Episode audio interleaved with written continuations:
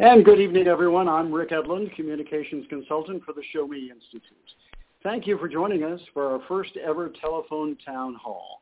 Tonight we want to talk about policy reforms that can help get Missouri back on track. During this evening's meeting, we will be hearing from guest speakers, and we want to hear from you. You will have the chance to participate by asking questions and answering survey questions. We're also going to have a group of policy researchers who will participate in our Q&A. This is an interactive call. Feel free to press star at any time during this call to get in the queue to ask a question. And as we begin, I would like to introduce our guest speakers and panelists. Our guest speakers are Brenda Talent, our CEO, Patrick Ishmael, the Director of Government Accountability, Michael McShane, Director of Education Policy, and Patrick Tuohey, our Western Missouri Field Manager. Our panelists for our question and answer session, Michael Austin is a policy analyst with the Show Me Institute, and two policy researchers are with us tonight, Michael Highsmith and Graham Renz. This evening, our discussion is going to be focused on our most recent publication, the 2017 Blueprint Moving Missouri Forward. It covers many, many issues. And to start off our conversation tonight, I would like to hand it over to Brenda Talent. Brenda, tell our audience a little bit about our Missouri Blueprint.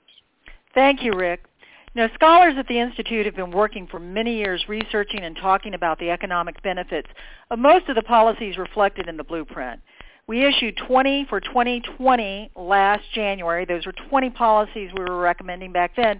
But after the November elections, it became clear that 2017 would present a unique opportunity to change the terms of debate in Missouri. The Missouri Blueprint highlights 15 policies that we think, if enacted this year, would have the greatest positive impact on the growth and prosperity of our state. You know, as a state, we need to eliminate barriers to competitiveness with other states. Reforms like right to work, reforms that reduce or eliminate job-destroying taxes, and remove unnecessary regulatory burdens. We need to ensure that we have an educated workforce. So you're going to find several education reforms are identified in the blueprint, from expanding charter schools and course access to higher education reforms. And we need to make sure our government's accountable to taxpayers for the use of their money.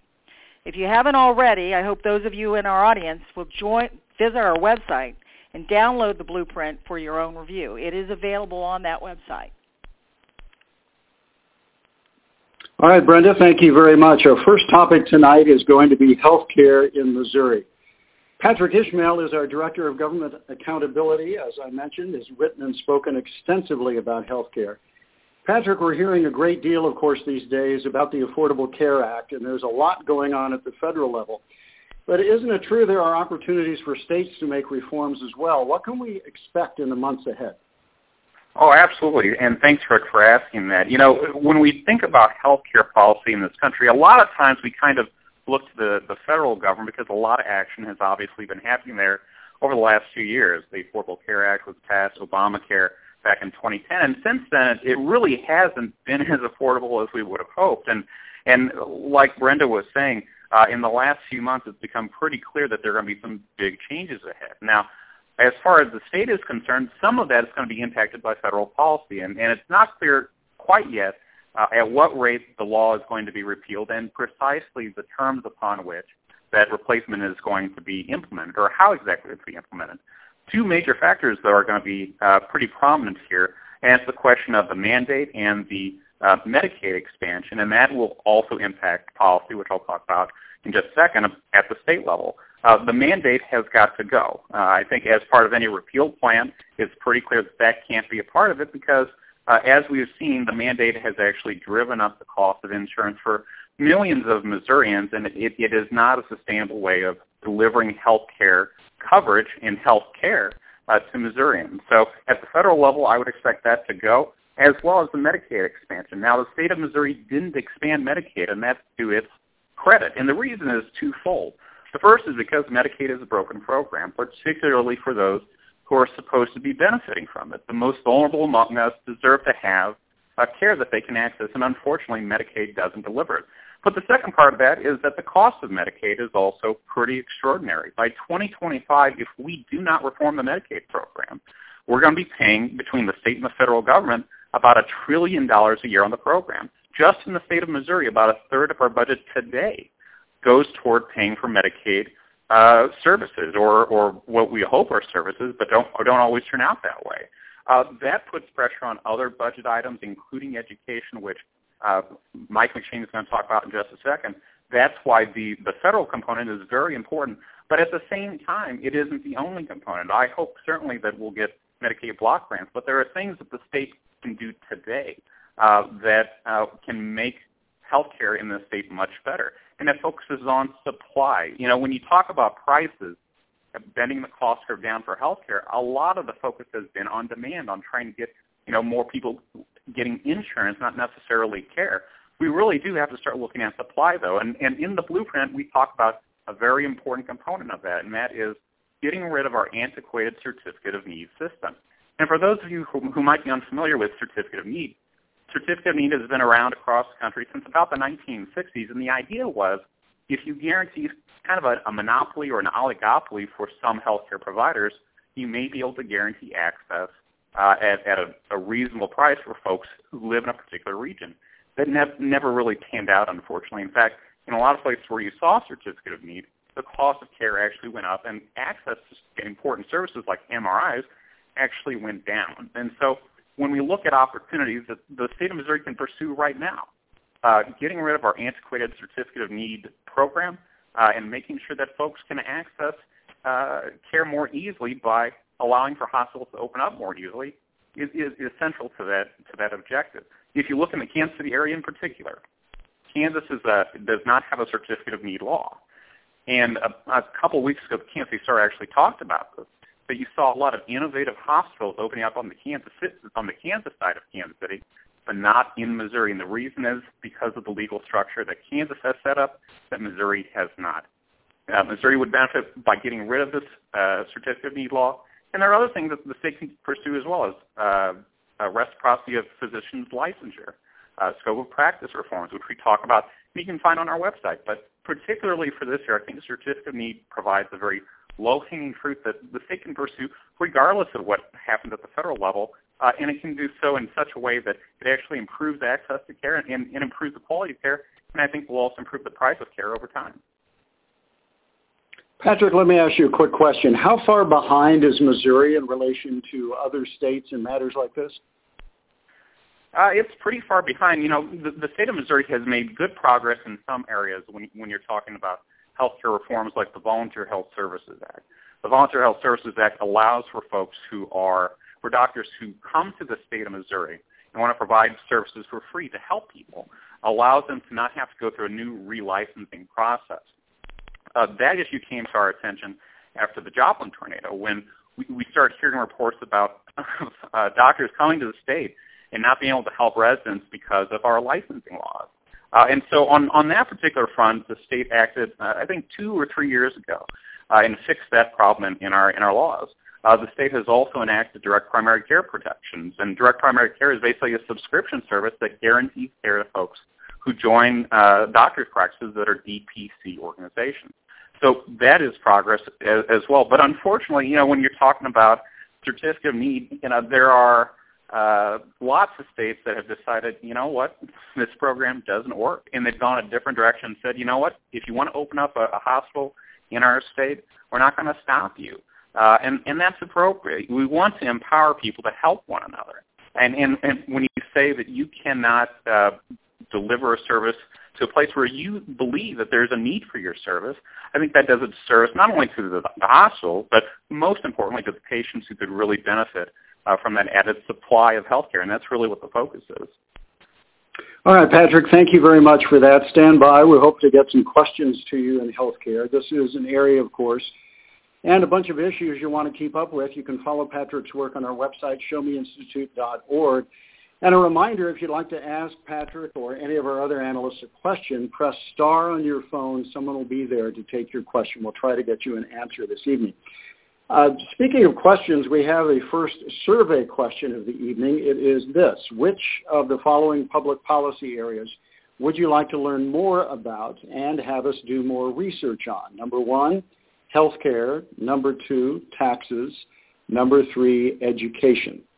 So press one, two, or three. The question again is, Which of the following public policy areas would you like to learn more about or have us do more research on? Number one, healthcare. Number two, taxes. Number three, education. Well, how about that for a segue? Speaking of education, our education director, Mike McShane, is hard to miss these days. He's constantly appearing on radio stations around the state and most recently had op-eds in the Kansas City Star as well as the Columbia Tribune. Mike, welcome. I know there are several areas where we would like to see reform in education in Missouri, and why don't you give us an overview, please? Yeah, absolutely. Thanks so much, Rick. Um, you know, if you look at the blueprint that we have, 27 blue, 2017 blueprint that's available on our website, you will see that uh, with respect to K-12 education, we offer a kind of three-pronged approach where we look at the different groups of students around the state that have different needs. I think too often we sort of think of that all student needs or all communities are the same, but when we look at that at that real local level and try and meet the needs of kids where they are, um, we have to have a kind of varied approach. So the three uh, sort of reform ideas that we're highlighting right now, if we start from sort of rural students and we'll work our way into the cities. To start with our rural students are is something called a course access program. And a course access program is, is actually pretty straightforward. What it does is it allows for some flexibility in the funding that is sent to students who attend traditional public schools. And it allows them to take a couple courses a day, depending on, there's I think about uh, 14 other states that have such programs. That if you imagine your typical student, a high school student taking seven classes a day, you know, for two or three of those classes, the students would have flexibility to take those courses online, maybe go to the local community college, collaborate with another school district if it's not offered. Because this is a real need in our rural communities. You know, we came out with a report last year that showed in hundreds of school districts across the state, we didn't have any students to take AP classes we didn't have any students take calculus or physics or some of these advanced courses that can be very difficult to, alter, uh, to offer in many of these small rural school districts. So course access gives this great opportunity to meet a really clear need that the state's uh, rural school districts have. Now, if we work our way in a little bit more, um, we're talking about expanding charter schools. Missouri is one of the only states in the nation that geographically limits charter schools. Right now, they're only allowed within the boundaries of the Kansas City, Missouri School District, which isn't even the entire city of Kansas City, and the St. Louis School District. Well, unfortunately, anybody who follows education uh, in the state knows there are many struggling school districts outside of there. Here in Kansas City, the Hickman Mills School District, you know, their performance is statistically indistinguishable from that of the Kansas City, Missouri public schools. In St. Louis, some of the school districts that have lost accreditation, Riverview Gardens, Normandy, and some of the other districts that are around there, you know, students who are residentially zoned to attend those school districts are stuck. They're predominantly in low income areas and if families don't have money to move to a better school district, you know, they don't really have any choices. And in many of these districts to compound the problem, there might only be there might be a couple elementary schools, but only one middle school or one high school. And so students aren't getting their needs met in those schools. Again, they're just kind of out of luck we need to get with the program like every other state that has charter schools and allow them to operate anywhere in the state allow students to enroll across those boundaries. So yes, you might live in the Normandy School District, but if there's a dynamite charter school um, in the Riverview Gardens School District, you can attend it. If you live in the city and there's a great one in the county, or here all across the varied you know, the 14 school districts that we have uh, within the boundaries of the city of Kansas City. They're basically these arbitrary lines that have happened for a bunch of crazy historical reasons. So allowing students to enroll across those borders could do an incredible amount to increase the educational opportunity that's available in our communities.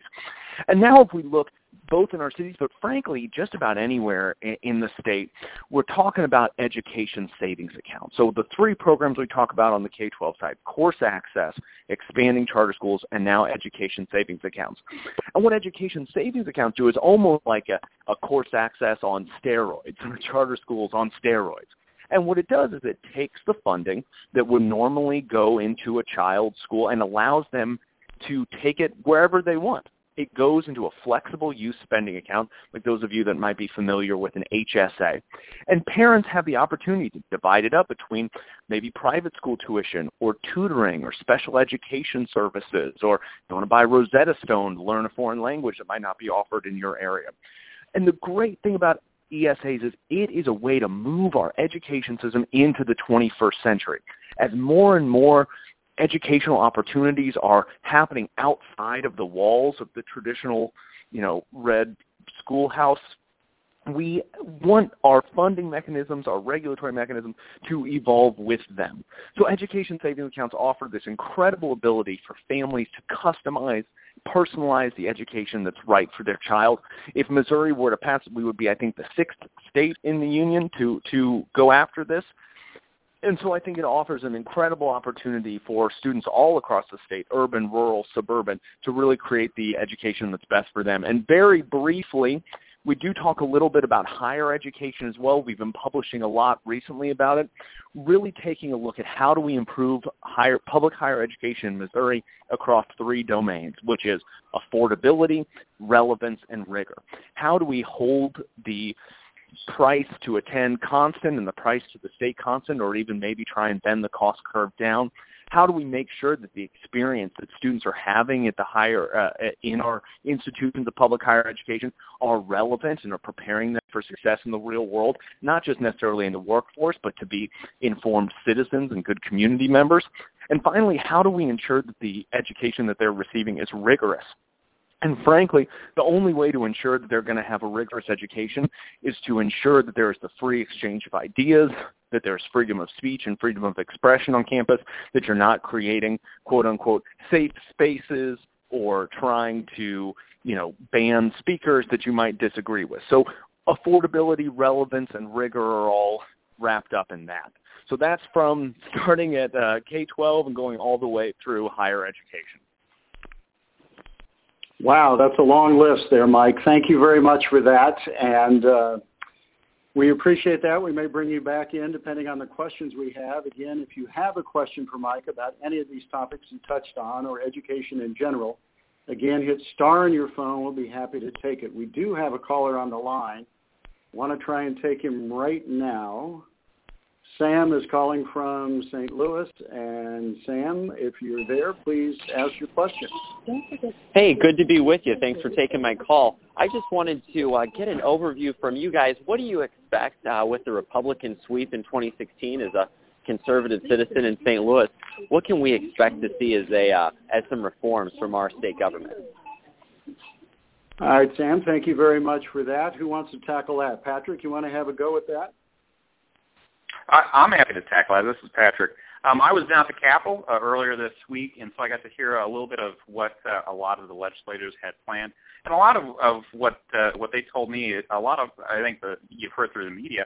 Right to work is likely going to happen. Uh, I think you're going to see a lot of labor reforms, paycheck protection, uh, project labor agreement reforms, uh, prevailing wage as well. Uh, but I think you're also going to see some substantive educational reforms as well. Uh, and, and the list that, that Mike is developed and is, and is talking about are squarely at center stage right now down at the Capitol building. Uh, outside of that, I think ethics reform. We saw a bill that uh, passed through the House today dealing with uh, lobbyist gifts. I think that you're going to see more ethics reform. Uh, but I, I think you'll also see some tort reform and uh, regulatory reform as well. Hopefully, we'll see some tax reform. It's a pretty pretty uh, uh, packed uh, packed plate so far.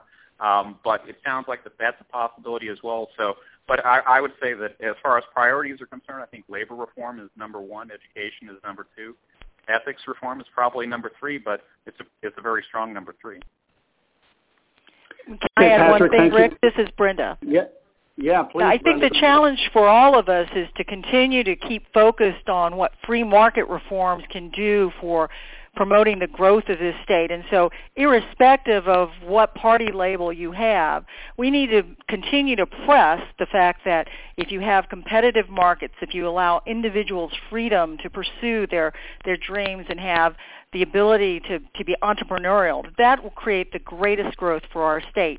And the exciting thing is I think that people are beginning to get that message and understand the difference these kind of policies can make for a state. And, and I would also Thank add that as a as, as a free market think tank, we talk about free markets all the time, but what free markets are are people, and and people empowering solutions are central to what we do, what we work on, and what really motivates us. Okay, thank you both very much. We have uh, answers to our first survey question. And if you recall, that was which of the following public policy areas would you like to learn more about or have us do more research on? And Mike McShane, I'm going to come to you because the winner was education. It was healthcare, taxes, and education. Education was first, taxes second, healthcare third. And I've got a question for you, Mike McShane, because we had a caller on the line. He has dropped off, but he did leave a question, and this is Ron from Rolla who wanted to ask Mike McShane, how are ESAs funded? Mike? Yes, thank you so much, and thanks everybody for the interest in education. I feel like uh, my work is not in vain, so thank you all for that. You're the um, chosen one so, tonight. Go for it. thank you. So, Ron, that's an outstanding question uh, because of Missouri's Blaine Amendment. So the state of Missouri has enshrined in its constitution some provisions around how education dollars are allowed to be spent and um, it, there's a whole kind of unfortunate history to Blaine Amendment, but the, the, the lawyers from the Institute for Justice and other kind of um, great free market groups have told us that directly funded private school choice programs, so, so an ESA would allow students, if they so chose, to take their money to private schools. Some of those private schools could be religious schools. There are some questions around uh, the Missouri Constitution. Now, I'm not a lawyer. Uh, it would probably have to be litigated, but to be safe, um, one way to fund education savings accounts program are through tax credits. And what that means is very simple. Uh, if a, a nonprofit organization set up to to administer ESA accounts. And there, there's, you know, in Florida where they have a, an ESA for students with special needs, Step Up for Students, which is a private um, nonprofit organization runs it individuals and perhaps corporations, depending on you know uh, how it's eventually set up, can donate to that organization, which then gives the money out, and then get that donation credited against their taxes. So um, if I were to let's say have a thousand dollar tax liability to Missouri and I made a thousand dollar donation, I would then owe no taxes to Missouri, and that money could be used to go into ESAs for low income students. Now, luckily, both the United States Supreme Court and state Supreme Courts in one of the many of the other states that have Blaine amendments have found that funding mechanism to be constitutional, and that's how many states in the union uh, fund private school choice. So it's looking like in the state of Missouri, the the safest way to do it is to use a tax credit form. It doesn't run afoul of the Blaine Amendment, and actually, you know, there's lots of evidence that these tax credit programs, tax credit funded scholarships, and others save states money. Um, there's been some great research. Marty Lueken and I um, this summer published a paper where we did we crunched all the numbers for a hypothetical program here in the state of Missouri. You can check that out on the Show Me Institute's website, and showed under a lot of plausible scenarios that instituting such a plan would actually save states and local districts money. So not only is it kind of constitutionally a good way to do it, um, but there's also lots of other benefits fiscally and otherwise. All right, Mike, thank you very much for that. Uh, appreciate it. We've got another uh, caller on the line. Steve, uh, the county executive, Steve Ehlmann, is on the line. Steve, are you there? Yeah, Rick, can you hear me? I can, please. Thank you for joining us. And uh, how about a question? Well, I have I have several several short questions. Okay, first of all, I just like comment. I, I, Steve, I should have said St. Charles County Executive. Of course, everybody knows who you are, but please, I wanted to get the title right. So now, That's fine. First of all, just some comments on uh, the reaccreditation or full accreditation now of the uh, St. Louis uh, public schools. Uh, a lot has been uh, been said about it. I personally think the uh, Special Administrative Board has done a super job. Somebody needs to ask, though, why, when that uh, was authorized in 1998, it took until 2007 for DESE to go ahead and take their accreditation away and actually put the SAB in place. But I think we've seen that uh, they certainly have made progress. A couple other things uh, with regard to testing, the MAP test. Um, you know, in St. Charles County, about 90% of the kids are in school 90% of the time. At uh, at Normandy, uh, 65% of the kids are in school uh, 90% of the time.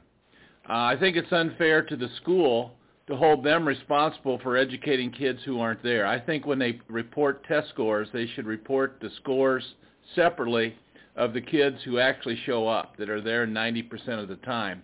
If the school is still do uh, those kids are doing poorly, we know the school has failed. If uh, if uh, the kids aren't showing up, I don't. Uh, I think that's a failure of families and and the community.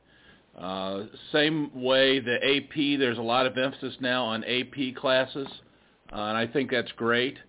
But uh, people talk about how many students uh, enroll, and the fact is, if you don't get at least a three uh, on your test, you're not going to get any credit for it. So I would like to see reporting of how uh, students are actually doing. I would like to see uh, school districts actually go out and find the best AP teachers and and uh, uh, so because it doesn't make any good for a student to sign up for the class if he doesn't uh, make a certain uh, grade. And finally, on STEM, I think uh, obviously we need to emphasize science and technology, math, those types of things. And every time I go to a meeting of uh, superintendents, they they agree. They agree. They all, we we've got to get better at math and science and but when you ask them, well then why don't you pay your STEM teachers more than you do your other teachers? Well, they they don't have an answer for that and we know one of the reasons is because the unions would have a fit. But um you know, uh, as long as we pay our physics teacher the same as we do our phys ed teacher, uh, I don't think that sends the right message in terms of what's really important for the future of the state when it comes to education. That's all I have. I'll be interested in hear your uh, comments. All right, Steve, thank you so much. We do have a bunch okay. of questions, happily. So, Mike McShane, do you have something quickly to say to that? We'd like to get to a couple other questions quickly. Yeah, absolutely. Just some quick responses. No, I, I agree with with with much of what you said. I mean, I think things like MAP tests and others are a pretty blunt instrument that we have to judge the performance of schools. One of the big reasons that I'm a school choice supporter, uh, so I'm a former high school teacher. Um, I come from a whole family of teachers, but I was a teacher myself. And part of one of the things we know in education is that you know one school that might be right for one student isn't right for another, and that stuff doesn't necessarily get caught up in test scores. We don't see it. So one of the things we should be really concerned about is fit. How does that student fit in that school? And the same is true with teachers uh, and others. How do they fit within those schools? So what I think when, when I'm thinking about school choice, I'm thinking that allows us to move away somewhat from having to worry about these MAP tests and all of the issues that come with it. Allow parents to be that kind of ultimate accountability. Allow them to vote with their feet and figure out where the where the best environment for for their child is. But no, a lot of those points are well taken, particularly around recruiting STEM teachers and others. And just one last bit, one of the reasons that we're big course access people is that it's incredibly difficult to recruit high quality advanced math and science teachers the the uh, step and lane pay scales, which you talked about, are exactly part of it. Um, but just in general, I mean, they're just they're hard to to find. So using some kind of program that allows for flexibility. So maybe one district hires a dynamite physics teacher, and a lot of the students in the district around them either can get you know Skyped into that or whatever. I mean, that's a way to share resources and work together on it, and that course access funding flexibility can facilitate that. All right, Mike, thank you very much. We've got questions lined up, and Jane has been very patiently holding for a long time. Jane from Osage, and I'm told this is Jane Cunningham, right? Yes, it is. At the lake well, on Jane, this winter good to night. Talk to you.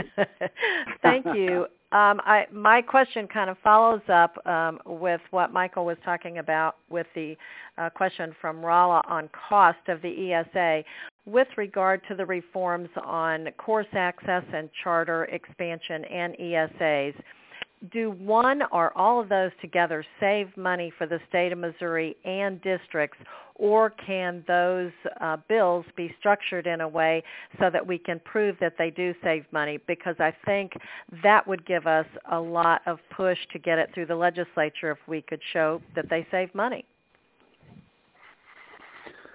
No, that's an outstanding question, Jane. It's great to hear from you, uh, as always. Um, no, and I think there is, and there's lots of evidence from states around the uh, country that use tax credit programs um, that they do save money. I mean, ultimately, when you think about it, um, that each student that participates, oftentimes people hear the sort of price tag number, oh, there's a $50 million tax credit or a $100 million tax credit. Isn't that just putting the budget in the red? But what people forget is for each student that chooses to participate in that program, that's one fewer student that the state has to pay to educate. So with each student that participates in it, which is great, uh, it's great for the student, that number bumps back up, right? So you, you start to head into the black. And the same is true actually for local school districts as well. For those students that leave, um, the, the state money might go with them, but all the local tax revenue that they have still stays in that local community. It doesn't follow the student um, to other places. So no, I think that there absolutely um, are ways in which these bills are structured and have been. Luckily, we don't have to we don't have to invent this out of whole cloth. We can look to what other states around the country have done, and we can look at the results of them and have a really plausible estimate of what we might expect to have happen here in Missouri. Mike, thank you so much for that, and Jane for the call as well, and all the callers who are so interested in education. Obviously, we could be talking about this all night long. I would like to shift gears just briefly here because one of the issues that we spend a lot of time on at the Show Me Institute is corporate welfare in the name of economic development. Now, tax breaks and subsidies for big companies are a major problem in Missouri, and our Western field manager, Patrick Tuohey, has just written a terrific blog post about what that means for our two biggest cities, St. Louis and Kansas City. Patrick, welcome. Join us and fill us in, please. Uh, sure. Thanks so much. Uh, you know, what Missouri is dealing with when it comes to economic development and, and the tax credits that supposedly lead to economic development is not unique to Missouri. It's not unique to our urban areas. Uh, what is happening in cities around the country and has been for decades is that people are opting to move into the suburbs. And uh, cities are panicked because developing or delivering services uh, out in the suburbs is much more expensive than it is uh, in a dense urban environment. And so uh, rather than kind of um, deal with the world as it is changing, they are scrambling to try to increase density uh, and to move people downtown. This certainly is true in, in Kansas City. It's true in St. Louis as well. And the way they're choosing to do that is to give uh, incentives, often tax subsidies, to corporations to, to, to build downtown, uh, particularly to build in places where they might not otherwise build. Um, and so you can understand the logic of doing that. They want to increase urban density because then services are more uh, cost effectively delivered. But the problem is it doesn't work. And, and not only does it not work in Kansas City and St. Louis, it doesn't work anywhere in the United States. And so I think just even having that broad view that Missouri's cities are not alone and that uh, our solutions uh, have been tried elsewhere and, and haven't worked. And so the way that they uh, offer these incentives take a myriad of different ways. It may be a tax increment financing where the city says we will um, you know, reduce your taxes or give some of your taxes back to you in order to subsidize it, or we will abate property outright and you won't have to pay any taxes on that if you if you build uh, in an urban area or you build in, in some area. Uh, the problem, of course, is when the city foregoes tax revenue, it has even less money to deliver basic services. And Again, this is a problem all over the country. Uh, Rick talked about a, a, recent blog post. Marc Joffe at the California Policy Center just uh, did a study rating the 116 top uh, cities on their fiscal health.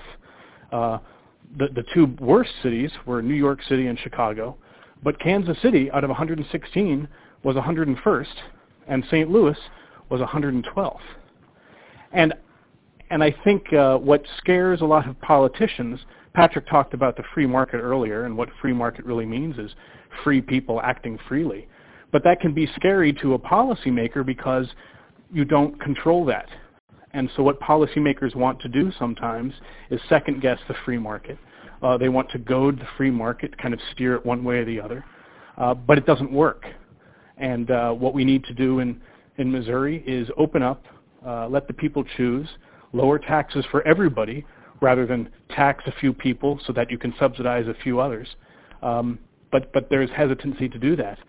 We have written in our um, Missouri Blueprint that we advocate for reducing the corporate income tax and doing that by eliminating corporate tax credits. And, and what we collect in the corporate income tax in Missouri is about the same that we give out in tax subsidies. And so if we just, again, kind of took our hands off the reins, let the free market work, uh, we'd be able to cut uh, and, and, and not have it cost the state. But again, I think what happens at the city level is that city council members and developers uh, are very eager to uh, to take tax dollars because it gives them the appearance of control, when in fact all they're really doing is is kind of uh, robbing city services in the long run. Patrick, thank you. You've answered part of this next question, which comes from social media from Michael in Kansas City.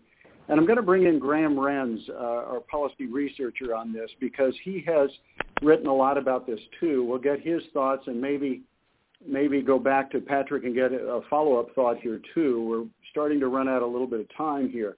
The question is, how will Missouri? We, you talked about cities, but what about the state in general? How will Missouri be able to compete with other states that use tax dollars to attract entertainment options if Missouri doesn't use any public dollars themselves? Graham, welcome. Hi there, Rick. Thanks for having me on. Uh, it's a great question. Um, and I think the answer is pretty simple, and I think uh, Patrick just touched on it. Um, proponents of these incentives, they say, you know, if we lower taxes for the specific developer or the certain group, we'll get greater investment, and in the long run, we'll have greater tax revenue. But it seems like uh, we could e- expand that argument to the entire state. And if lowering taxes and tax obligations for certain people will expand, you know, will help the state grow or help this part of the city grow, it'll increase city revenue. The same thing will happen if we do that for everyone in the state. So instead of just picking certain favored developers or whomever uh, to get tax breaks so that they grow and so that the city uh, or whatever entity gets more tax revenue, what we should focus on is essentially giving everyone an incentive by reducing everybody's tax burden. And that way we get both we get faster growth, we get more growth, we get probably uh, more tax revenue in the long run, and it's also fair, and we're not distorting the market. Okay, Graham, thank you very much. Well, um, we have a second before we continue this, and I, I do want to kind of continue this because we've got something that, that falls right into this. And I want to talk to your fellow uh, researcher at the Show Me Institute, Michael Highsmith, about that. But first, uh, we have another survey question. And before I give you that, once more, if you'd like to ask a question, you can press star on your phone and join the conversation. The question is, have you ever attended a Show Me Institute event? One, press one for yes. Two, for no. If you have attended one of our events, please continue to do so.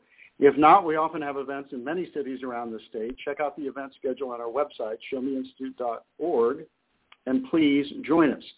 All right, this is something I really wanted to get to, and we're again we're running out of time. But speaking of tax subsidies, there's been a lot of talk recently about the proposed soccer stadium in St. Louis and how much public money should be spent on it. Now, our new governor in Missouri has made a rather strong statement about that, and I'd like Michael Highsmith to tell us if that does indeed what it seems to indicate is a welcome policy shift may be on the way. Michael, what do you think?